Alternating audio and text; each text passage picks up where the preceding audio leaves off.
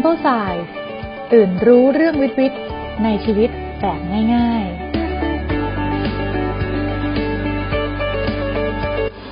สวัสดีค่ะท่านผู้ฟังทุกท่าน ขอต้อนรับท่านเข้าสู่รายการ Simple Science รายการสาระน่ารู้ที่จะพาทุกท่านไปเปิดมุมมองใหม่ ๆ เกี่ยวกับสารพัดเรื่องวิทย์น่ารู้ ที่สามารถเข้าใจได้ง่ายกันนะคะ ถ้าพูดถึงโซลาร์เซลล์ เรามักจะคิดถึงแผงวงจรที่ตั้งอยู่กลางแจ้ง เพื่อเก็บพลังงานจากแสงอาทิตย์ แล้วเปลี่ยนให้เป็นพลังงานไฟฟ้า และคุ้นตากับแผงโซลาร์เซลล์ที่ติดตั้งใกล้กับอาคารที่อยู่อาศัย บนหลังคาสิ่งปลูกสร้างต่างๆ หรือทุ่งโซลาร์เซลล์กลางแจ้งขนาดใหญ่กันใช่ไหมคะ แต่รู้หรือไม่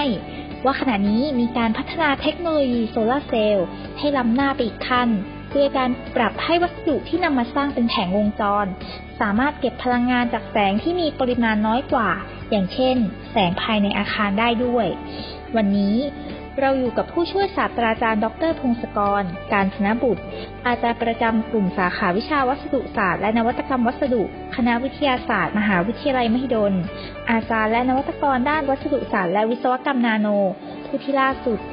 ได้รับทุนวิจัยวิทยาศาสตร์และเทคโนโลยี จากมูลนิธิโทเร เพื่อการส่งเสริมวิทยาศาสตร์ประเทศไทย ไปเมื่อไม่นานมานี้ค่ะ สวัสดีค่ะอาจารย์ สวัสดีครับ ค่ะอาจารย์ก่อนอื่นเลยนะคะ ถ้าเราพูดถึงโซลาร์เซลล์เราก็มักจะคิดถึงแผงโซลาร์เซลล์ที่ตั้งอยู่กลางแจ้งกันใช่ไหมคะ มันมีแผงโซลาร์เซลล์แบบอื่นไหมคะอาจารย์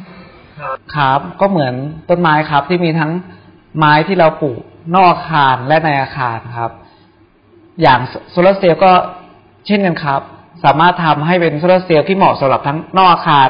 หรือทำโซลาร์เซลล์สำหรับในอาคารก็ได้ครับ เพราะาแสงนอกอาคารกับกับในอาคารมีความแตกต่างกัน แสงนอกอาคารนี่คือแสงอาทิตย์ มีพลังงานสูงมากถูกไหมครับ เกิดแสงแสงในในอาคารนะครับ มีช่วงช่วงของแสงต่างไป แล้วก็มีความเข้มแสงที่น้อยน้อยกว่ามากครับ เพราะนั้นเราต้องเลือกใช้วัสดุ และการขึ้นรูปวัสดุที่ที่เหมาะสมที่จะนำมาทำเป็นโซลาร์เซลล์สำหรับในอาคารครับ อืมค่ะ ค่ะ อาจารย์ถามต่อเลยนะคะทำไมอาจารย์ถึงเลือกวิจัย เรื่องโซลาร์เซลล์ที่ใช้ในอาคารคะช่วยเล่าถึงความเป็นมาสักเล็กน้อยค่ะ ครับ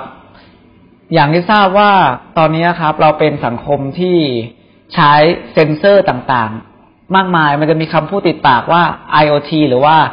Internet of Things นะครับ ซึ่งเช่นใน smart home smart factory หรือ smart hospital นะครับ จะมีเซ็นเซอร์ตรวจจับความชื้น ตรวจจับแสง ตรวจจับต่างๆนะครับ ซึ่งเซ็นเซอร์เหล่านี้ครับ ต้องติดตั้งกระจายไปทั่วจุดต่างๆ ของอาคารนะครับ เพราะฉะนั้นการที่เราจะจะต่อสายไฟ เพื่อจะให้พลังงานกับเซ็นเซอร์เหล่านี้ครับ เป็นเรื่องที่เปลืองเปลืองงบประมาณ แล้วก็ค่อนข้างยากแล้วก็ไม่สะดวกนะครับ เพราะนั้นเรามีสองทางเลือกทางเลือกแรกคือใช้แบตเตอรี่ ถ้าเกิดใช้แบตเตอรี่เนี่ย ตัวอายุการใช้งานของแบตเตอรี่เองนะครับ จะอยู่ได้แค่ประมาณหนึ่งถึงสองปี ก็จะเสียงบงบประมาณในการต้องมาเปลี่ยนแบตเตอรี่ครับ แล้วเซ็นเซอร์บางจุดเนี้ยต้องติดอยู่สูงมากๆการมันต้องปีนไปเปลี่ยนก็เป็นเป็นมูลค่าเป็นความเสี่ยงที่สูงครับ ถ้าเกิดอีกแนวอีกแนวคิดหนึ่งก็คือว่าแทนที่จะให้พลังงานโดยแบตเตอรี่ เราให้พลังงานโดยใช้โซลาร์เซลล์แทน และตัวโซลาร์เซลล์เป็นโซลาร์เซลล์ที่ดึงแสงจากในอาคารมาให้ เมื่อเมื่อเราเปิดไฟ ไฟที่เราจ่ายไปเพื่อให้เกิดแสงแล้ว แสงนั้นก็ยังสามารถนำนำกลับมาใช้สร้างไฟฟ้าให้เซ็นเซอร์ตัวเล็ก ๆ ซึ่งกินพลังงานน้อยมากครับ มันจึงสร้างความสะดวกสบาย และเป็นการใช้พลังงานอย่างคุ้มค่าในในเวลาเดียวกันครับ ค่ะ ก็เป็นการยิงปืนนัดเดียวได้นกสองตัว หรือหลาย ๆ ตัวเลยด้วยครับเนาะอาจารย์ ค่ะ แล้ว ในฐานะที่อาจารย์ได้รับทุนวิจัยด้านวิทยาศาสตร์ และเทคโนโลยี จากมูลนิธิโทเรเพื่อการส่งเสริมวิทยาศาสตร์ประเทศไทย อะไรคือเป้าหมายของการวิจัยเทคโนโลยีโซลาร์เซลล์สำหรับใช้ในอาคารคะอาจารย์ เรามีเป้าหมายในในในหลายเฟสนะครับคือในเฟสแรกนะครับ เราต้องการจะพัฒนาทั้งสารเคมีทั้งองค์ประกอบทั้งกระบวนการ เพื่อให้สามารถสร้างโซลาร์เซลล์สำหรับในอาคารที่มีคุณภาพ และมีอายุการใช้งานที่ยาวนานได้ ซึ่งตัวอัพพุตในขั้นแรกก็อาจจะเป็นผลงานตีพิมพ์ หรือว่าเป็นการผลิตนักวิจัยนักศึกษาที่มีคุณภาพนะครับ แต่ว่าในระยะยาวครับ เราอยากจะทำเป็นชิ้นงานและเอาไปทดสอบจริง ๆ ในโรงงานหรือว่าโรงพยาบาล เพื่อเพื่อจะได้รู้ว่ามันมีปัญหาหรืออะไรยังไงครับ ถ้าเกิดเราทดสอบและแก้แก้ไขปัญหาและและทุกอย่างออกมาออกมาได้ดีครับ สุดท้ายนี้ผลงานชิ้นนี้อาจจะกลายเป็น โปรดักที่ที่สามารถขายได้ และนำไปใช้ได้จริงครับค่ะ ก็เป็นการตั้งเป้าหมายตั้งแต่ในระดับต้นน้ำก็คือเริ่มแรกเราวางเป้าหมายว่าจะได้ตีพิมพ์ผลงานวิจัย แล้วก็พัฒนาสตาฟแล้วก็สุดท้ายเนี่ย สร้างผลิตภัณฑ์ขึ้นมาจากงานวิจัยอันนี้ค่ะ เป็น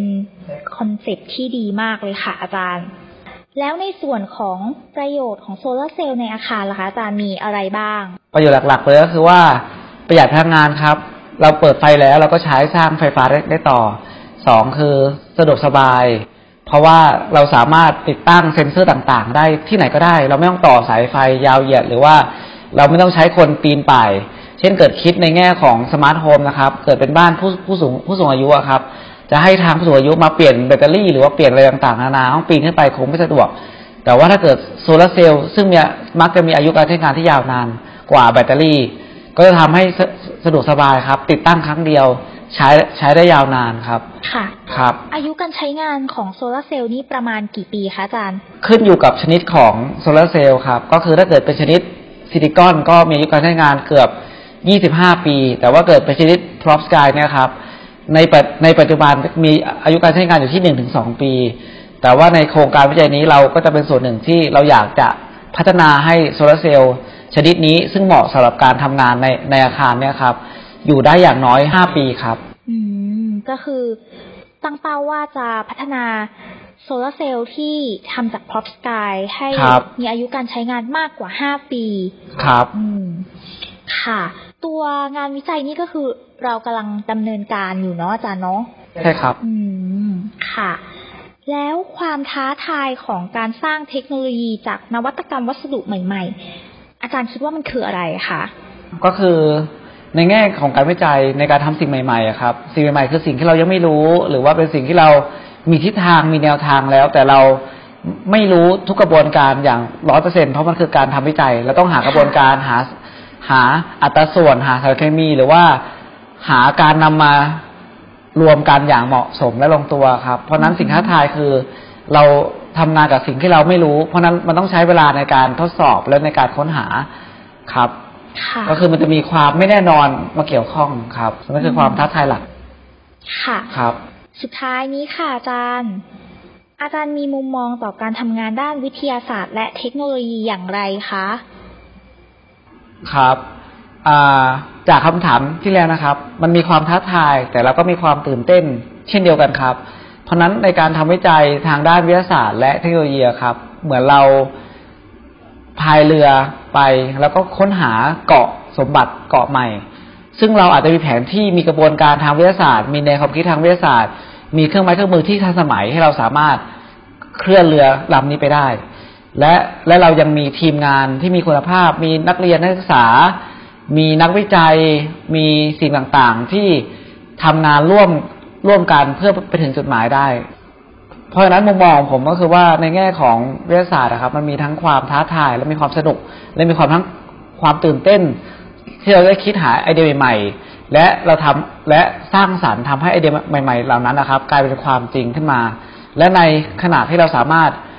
ผลิต ผลงานที่มีคุณภาพ งานวิจัยที่ที่มีคุณภาพ เราก็สามารถพัฒนาคนที่มีคุณภาพไปด้วยกันด้วย ทั้งนักศึกษาเอง ทั้งพัฒนาตัวเราเอง พัฒนาเพื่อนเพื่อนร่วมงานเอง และท้ายที่สุดแล้ว ถ้าเกิดทุกอย่างไปด้วยดีครับ มันก็อาจจะเป็นองค์ความรู้ใหม่หรือ